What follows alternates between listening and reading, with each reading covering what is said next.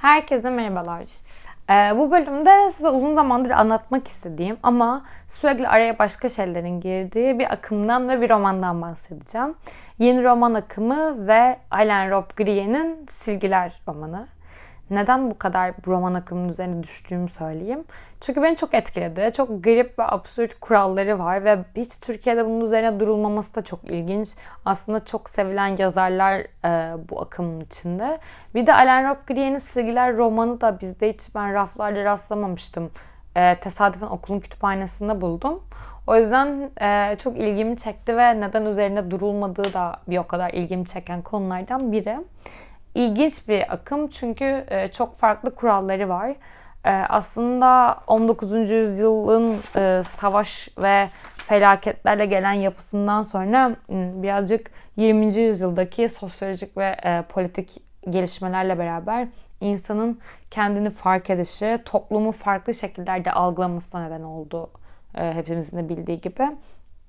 Ve insanın zihinsel ve ruhsal olarak değişim sürecinde bu akım ortaya çıkıyor birazcık basma kalıp e, fikirlerden uzak duruyor ve aslında klasik roman yazımında kullanılan kuralları reddediyor. E, burada roman yeni bir araştırma öğesi haline geliyor bence. En rahat böyle anlatabilirim. E, hiçbir kural yok. İnsan merkezde değil çünkü insan ölümlü olduğu ve ölümün e, burada birazcık şüphecilik e, ağır basıyor. Bir anda yok olabileceğine insanın e, artık insanlar görebiliyor ve bunun üzerine objeyi ve zamanı ön plana çıkartıyorlar. Aslında nesneler insanların yerine geçiyor bu e, bölümde, ay bu akımda ve ölüm teması çok ağır basıyor. Ölüm teması da yine e, yaşanılan kıyımlardan dolayı aynı şekilde ön planda. Zaman kavramında çok farklı bir zaman. Birazcık daha yitirilen zaman ve mitolojik zamanın günümüze çevrilmesi var. Jale Parla'nın Don Quixote'dan bugüne romanda çok kısa bir bölüm ayırmış hatta Silgiler romanı ve yeni roman akımına. Orada da mitik zaman kavramından ve mitik zamanı dünyevileştirmekten bayağı bahsetmiş ve yeni romanı ayrıştıran önemli unsurun zaman kavramının Kronos yerine Kairos'a yani kriz anlarına yönelmesinden bahsetmiş. Gerçekten de bu akım kriz anlarından sonra ortaya çıkıyor.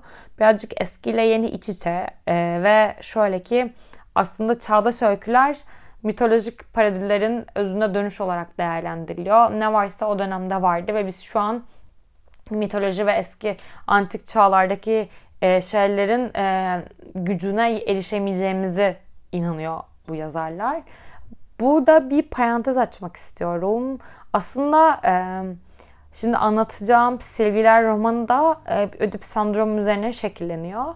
Onun e, çok daha karmaşık bir parodisi diyebiliriz. Orhan Pamuk'un Kırmızı Saçlı Kadını da aklıma geldi. E, okudunuz mu bilmiyorum ama yine orada da Ödip sendromu e, kitabın fonundaydı ve sonunun nasıl biteceğini, kimin kim olduğunu e, Ödip sendromu üzerinden görebiliyorduk. Bilmiyorum nereden aklıma geldi ama e, yeni roman akımı için güzel bir örnek oluşturabilir diye düşünüyorum. E, bu şeyin içinde, akımın içinde ya benim çok sevdiğim Michel, Michel Bitor, Claude Simon ve e, Natalie Sarot gibi isimler de var. Burada birazcık akışkan e, de, kimlikleri akışkan olduğu için karakterler birazcık da havada kalıyor ve baş aktör e, eşya ve zaman oluyor. Böyle birazcık not çıkarmıştım. Ve dediğim gibi e, metinde ipuçları gizli oluyor. Burada anlat e, normalde hani silgilerde bu çok yok ama çoğu yeni roman akımına örnek e, kitapların içinde iç içe anlatım da var. Bir metini anlatmak için birçok farklı metinden de e, yazar destek alıyor. E, yani buna bir, bir nevi kolaj gibi diyebiliriz bence. E, burada e, silgiler e, ismi bence çok ilginç bu arada. Çünkü kitabın bütün ismini e, gerçekten de silgiler veriyor. E, bütün temasını silgiler anlatıyor. Ödip efsanesini başka bir hikaye çevirerek yazar bize anlatıyor. O yüzden çok e, anlatmak istemiyorum çünkü her şeyi çok net anlayacaksınız. Gerçi şöyle bir durum var. Ben kitabı okurken hiçbir şey anlamadım. Önce Fransızcasını okudum sonra anlamayınca Türkçesini de okudum ondan da anlamadım. Sonra kitap üzerine araştırma okuyunca ve o gözle okuyunca evet dedim gerçekten çok zekice bir kurgu. Burada Wallace diye bir baş karakter var. Bu bir dedektif aynı zamanda. Bir cinayeti çözmesi için kasabaya getiriliyor. Ve cinayeti çözdüğünde suçlunun kendisi ölen kişinin de babası olduğu yani ödip sendromunun şey çıkıyor. Ödip'in hikayesi çıkıyor. Burada karakterler önemsiz insanlar. Mesela yine e, çok önemli bir baş kadın karakter var. Üvey annesi. Ama yine burada e, merkezden indirilmiş karakterler. E, daha çok yerler ve objeler ön planda. O yüzden biz ipuçlarını bu objelerden e, topluyoruz bence. Burada benim şimdi önünde notlarımı buldum bu arada. Ee, üniversitedeyken aldığım notlar da var bu kitapla ilgili.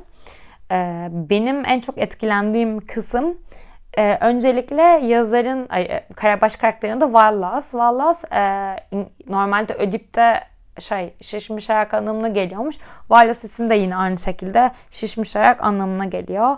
Ee, ondan sonra böyle yani bu kitabı okurken ipuçlarını toplaya toplaya gidiyorsunuz ve topladığınız ipuçları bir araya geldiğinde size kitabın olay örgüsü çıkıyor. O açıdan çok farklı bir okuma deneyimi oldu benim için. Ee, böyle farklı deneysel okuma deneyimlerini seviyorsanız e, öneriyorum. Buradaki şimdi ana tem- temada aslında silgi. Ee, buradaki dedektif e, bu olayı araştırırken bir kırtasiyeye girip Ödip marka bir silgi alıyor. Ee, daha doğrusu silginin de Ö ve P yok da sonunda yani ortasından biz Ödip olduğunu anlıyoruz.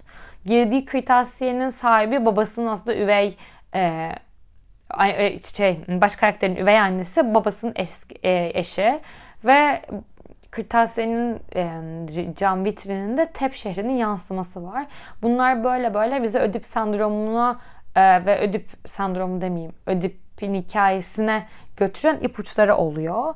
E, buradaki aslında silgilerin diğer bir anlamı da arka plandaki ikinci anlamında geçmişini silmek. Aslında bu hatayı yapmamak için silgilerle geçmişini silmeye ve çocukluğun ilk anılarını silmeye e, başlıyor. Çünkü onun gizli arzularını da bastırma mekanizması bu.